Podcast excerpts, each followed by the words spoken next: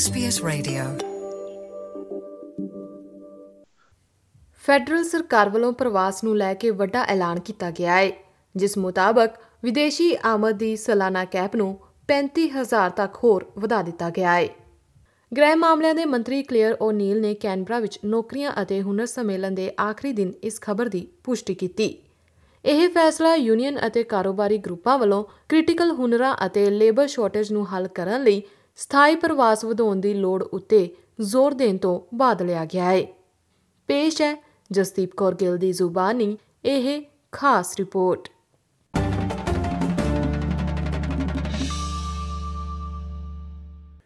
Canberra ਵਿੱਚ ਹੋਏ jobs and skill ਸਿਖਰ ਸੰਮੇਲਨ ਵਿੱਚ ਅਰਬਪਤੀਆਂ ਕਾਰੋਬਾਰੀ ਲੋਕਾਂ ਯੂਨੀਅਨਾਂ ਦੇ ਨੇਤਾਵਾਂ ਅਤੇ ਉੱਚ ਪ੍ਰੋਫਾਈਲ ਸਿਆਸਤਦਾਨਾਂ ਦਾ ਇਕੱਠ ਦੇਖਣ ਨੂੰ ਮਿਲਿਆ ਪਰ ਸੱਤਾ ਦੇ ਗਲਿਆਰਿਆਂ ਤੋਂ ਬਹੁਤ ਦੂਰ ਇਸ ਸਭ ਨੂੰ ਊਬਰ ਡਰਾਈਵਰ ਰੋਸ਼ਨ ਅਸਲਾਮ ਦੇਖ ਰਿਹਾ ਸੀ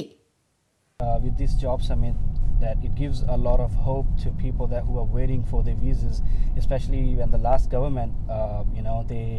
send people home if they don't want to stay. But people do want to stay. Shri Aslam Sydney ਵਿੱਚ ਇੱਕ ਪਾਰਟ ਟਾਈਮ Uber ਡਰਾਈਵਰ ਵਜੋਂ ਕੰਮ ਕਰਦੇ ਨੇ। ਪਾਕਿਸਤਾਨ ਦੇ ਇਸ 28 ਸਾਲਾ ਖਿਡਾਰੀ ਨੇ ਸੂਚਨਾ ਟੈਕਨੋਲੋਜੀ ਵਿੱਚ ਮਾਸਟਰਸ ਕੀਤੀ ਹੈ ਅਤੇ ਉਹ ਲੀਡਰਸ਼ਿਪ ਅਤੇ ਪ੍ਰਬੰਧਨ ਦੀ ਪੜ੍ਹਾਈ ਕਰ ਰਿਹਾ ਹੈ ਉਹ ਇਸ ਸਮੇਂ ਵਿਦਿਆਰਥੀ ਵੀਜ਼ੇ ਤੇ ਹੈ ਅਤੇ ਉਸਨੇ ਆਸਟ੍ਰੇਲੀਆ ਵਿੱਚ ਸਥਾਈ ਨਿਵਾਸ ਲਈ ਅਰਜ਼ੀ ਦਿੱਤੀ ਹੋਈ ਹੈ ਪਰ ਉਸ ਦਾ ਕਹਿਣਾ ਹੈ ਕਿ ਉਹ ਚਿੰਤਿਤ ਹੈ ਕਿ 2024 ਵਿੱਚ ਉਸ ਦੇ ਵੀਜ਼ੇ ਦੀ ਮਿਆਦ ਖਤਮ ਹੋਣ ਤੋਂ ਪਹਿਲਾਂ ਇਸ ਨੂੰ ਮਨਜ਼ੂਰੀ ਨਹੀਂ ਦਿੱਤੀ ਜਾਵੇਗੀ ਵਿਦਿਆਰਥੀ ਵੀਜ਼ੇ ਉੱਤੇ ਹੋਣ ਦੇ ਨਾਲ-ਨਾਲ ਕੋਵਿਡ 19 ਮਹਾਮਾਰੀ ਦੇ ਨਾਲ ਅਤੇ ਇੱਕ ਨਵੇਂ ਸੱਭਿਆਚਾਰ ਨਾਲ ਅਨੁਕੂਲ ਹੋਣ ਦੀ ਕੋਸ਼ਿਸ਼ ਕਰਦੇ ਹੋਏ ਸ਼੍ਰੀ ਅਸਲਾਮ ਦਾ ਕਹਿਣਾ ਹੈ ਕਿ ਉਹਨਾਂ ਨੂੰ ਕਈ ਚੁਣੌਤੀਆਂ ਦਾ ਸਾਹਮਣਾ ਕਰਨਾ ਪੈ ਰਿਹਾ ਹੈ it was really really hard um, especially you know when uh, the pandemic hit students were not covered under any scheme by the government and what happened is like government did support to a lot of their citizens, permanent residents, but nothing for students. So that's another hurdle that we faced, especially in, in COVID. Um, they were left alone and they were told that if you can't afford to live here, if you don't have a job anymore, you can go home. ਹਾਲਾਂਕਿ ਉਸ ਦਾ ਤਜਰਬਾ ਕੋਈ ਵੱਖਰਾ ਨਹੀਂ ਹੈ ਬਲਕਿ ਅਜਿਹੇ ਬਹੁਤ ਸਾਰੇ ਹੋਰ ਲੋਕ ਵੀ ਨੇ ਇਸ ਨੇ ਸਥਾਈ ਪ੍ਰਵਾਸ ਦੇ ਰਸਤਿਆਂ ਵਿੱਚ ਸੁਧਾਰ ਕਰਨ ਬਾਰੇ ਚਿੰਤਾਵਾਂ ਖੜੀਆਂ ਕੀਤੀਆਂ ਨੇ ਪਰ ਪ੍ਰਧਾਨ ਮੰਤਰੀ ਐਂਥਨੀ ਅਲਬਨੀਜ਼ੀ ਦਾ ਕਹਿਣਾ ਹੈ ਕਿ ਇਹ ਇੱਕ ਟੀਚਾ ਹੈ We need a more straightforward and certain pathway to permanent residency. And I believe there's an important and genuine consensus, not just in this room, but indeed around the country, that migration should not simply be about bringing in workers to fill gaps. It should be about helping people to put down roots to join in the life of our country towns our regions and our suburbs. ਗ੍ਰਹਿ ਮਾਮਲਿਆਂ ਦੇ ਮੰਤਰੀ Clair O'Neill ਨੇ Canberra ਵਿੱਚ ਹੋਏ ਸੰਮੇਲਨ ਵਿੱਚ ਵਿਦੇਸ਼ੀ ਲੋਕਾਂ ਦੀ ਆਮਦ ਵਧਾਉਣ ਦਾ ਐਲਾਨ ਕੀਤਾ। So, one of the responses today that we're announcing um, in response to the skills crisis is that the permanent skilled migration rate for 2022, which had been set at 160,000, the government will now increase that number to 195,000 this financial year. Federal ਸਰਕਾਰ ਵੱਲੋਂ Australian council of trade unions and ਦਾ business council of Australia ਦੇ ਵਿਦੇਸ਼ੀ ਆਮਦੀ ਸੀਮਾ ਨੂੰ 35000 ਹੋਰ ਵਧਾਉਣ ਦੀ ਸਿਫਾਰਿਸ਼ ਨੂੰ ਸਹਿਮਤੀ ਦੇ ਦਿੱਤੀ ਗਈ ਹੈ ਇਹ ਕਹਿ ਪਹਿਲਾਂ 160000 ਸੀ ਅਤੇ ਹੁਣ 195000 ਹੋ ਜਾਵੇਗੀ ਸਰਕਾਰ ਵੱਲੋਂ ਵੀਜ਼ਾ ਬੈਕਲੌਗ ਸਾਫ਼ ਕਰਨ ਲਈ 36.1 ਮਿਲੀਅਨ ਡਾਲਰ ਦੇਣ ਦਾ ਵਾਅਦਾ ਵੀ ਕੀਤਾ ਗਿਆ ਹੈ ਜਿਸ ਵਿੱਚ ਲਗਭਗ 1 ਮਿਲੀਅਨ ਸਥਾਈ ਅਤੇ ਅਸਥਾਈ ਅਰਜ਼ੀਆਂ ਵੀਜ਼ੇ ਲਈ ਉਡੀਕ ਕਰ ਰਹੀਆਂ ਨੇ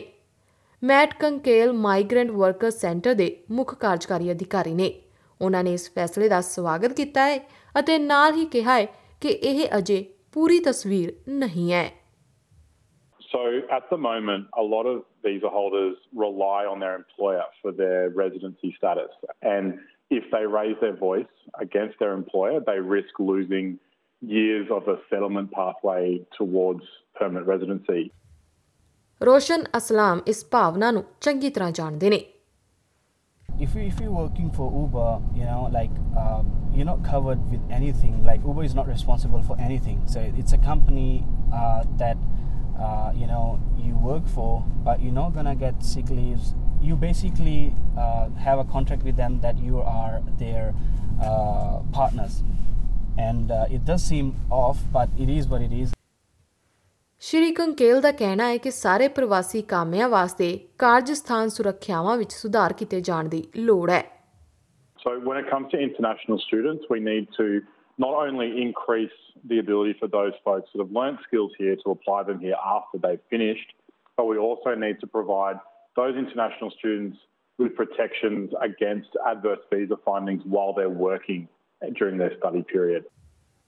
ਮਾਇਆ ਅਸਦ ਇੱਕ ਫਲਸਤੀਨੀ ਸ਼ਰਨਾਰਥੀ ਹੈ ਜੋ ਹੁਣ ਇੱਕ ਸਿਵਲ ਇੰਜੀਨੀਅਰ ਵਜੋਂ ਖੇਤਰੀ ਪੱਛਮੀ ਆਸਟ੍ਰੇਲੀਆ ਵਿੱਚ ਐਸਪੀਰੈਂਸ ਵਿੱਚ ਕੰਮ ਕਰਦੀ ਹੈ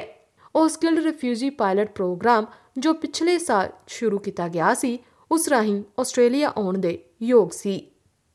programme is really good like it's win to win you know like the employer will have a good employee and at the same time all this people like me refugee they are not having any rights they are just waiting for opportunity to have to prove themself ਸਰਕਾਰ ਜ਼ੋਰ ਦੇ ਕੇ ਕਹਿੰਦੀ ਹੈ ਕਿ ਤਬਦੀਲੀਆਂ ਨਾਲ ਹਜ਼ਾਰਾਂ ਹੋਰ ਇੰਜੀਨੀਅਰ ਅਤੇ ਨਰਸਾਂ ਦੇਸ਼ ਵਿੱਚ ਵਸਣਗੇ ਜਿਸ ਵਿੱਚ ਵਧੇਰੇ ਕਾਮਿਆਂ ਨੂੰ ਖੇਤਰਾਂ ਵਿੱਚ ਲਿਆਉਣ ਉਤੇ ਧਿਆਨ ਕੇਂਦਰਿਤ ਕੀਤਾ ਜਾਵੇਗਾ Nationals leader David Littleproud ਦਾ ਕਹਿਣਾ ਹੈ ਕਿ ਇਹ ਲਾਜ਼ਮੀ ਹੈ I want to see the next generation of migrants come to regional Australia, not pass through. I, we've had enough of people just coming, picking crops, or being part of the processing sector and just coming and going. We want them to live in regional Australia. We actually want them. That's where we've been built, built so strongly on, has been because of migration. ਇਸ ਦੌਰਾਨ ਉਹਨਾਂ ਦੇ Liberal ਹਮਰਤਬਾ ਵਿਰੋਧੀ ਧਿਰ ਦੇ ਨੇਤਾ Peter Dutton ਨੇ ਸਿਖਰ ਸੰਮੇਲਨ ਵਿੱਚ ਸ਼ਾਮਲ ਹੋਣ ਤੋਂ ਇਨਕਾਰ ਕਰ ਦਿੱਤਾ ਸੀ। ਹਾਲਾਂਕਿ ਉਹ ਇਸ ਗੱਲ ਨਾਲ ਜ਼ਰੂਰ ਸਹਿਮਤ ਨੇ ਕਿ ਪ੍ਰਵਾਸ ਵਿੱਚ ਵਾਧੇ ਦੀ ਲੋੜ ਹੈ। Well, we just need to see what they actually deliver uh, because Labor's great at making grand announcements, but uh, quite often in two or three or six months' time, you'll find that they haven't lived up to what they've announced. Jobs and skill ਸਿਖਰ ਸੰਮੇਲਨ ਵਿੱਚ ਸ਼ਕਤੀਸ਼ਾਲੀ ਖਿਡਾਰੀ Canberra ਵਿੱਚ ਇਕੱਠੇ ਹੋਏ ਨੇ ਤੇ ਦੇਸ਼ ਦੇ ਭਵਿੱਖ ਬਾਰੇ ਵੱਡੇ ਫੈਸਲੇ ਲੈ ਰਹੇ ਨੇ ਪਰ ਮੈਟ ਕੰਕੇਲ ਦਾ ਮੰਨਣਾ ਹੈ ਕਿ ਜਦੋਂ ਉਹ ਸਾਰੇ ਚਲੇ ਜਾਣਗੇ ਤਾਂ ਉਸ ਤੋਂ ਬਾਅਦ ਕੀ ਫੈਸਲੇ ਲਏ ਜਾਂਦੇ ਨੇ ਇਹ ਦੇਖਣਾ ਹੀ ਅਸਲ ਟੈਸਟ ਹੋਵੇਗਾ we would like the federal government to have another look at the Protecting Migrant Workers Bill that lapsed before the election. Uh, it needs some significant work, but the idea of introducing whistleblower protections and protecting migrants from adverse visa outcomes when they've been exploited is a really great step in not just uh, increasing migrant numbers in the country, but making sure they're supported to be full partners of our community. ਇਹ ਜਾਣਕਾਰੀ SBS news ਤੋਂ ਹਾਨਾ ਕਵੋਨ ਅਤੇ ਐਬੀ ਓਬ੍ਰੇਨ ਦੀ ਸਹਾਇਤਾ ਨਾਲ ਪੰਜਾਬੀ ਵਿੱਚ ਜਸਦੀਪ ਕੌਰ ਗਿੱਲ ਵੱਲੋਂ ਪੇਸ਼ ਕੀਤੀ ਗਈ ਹੈ। You with SBS Radio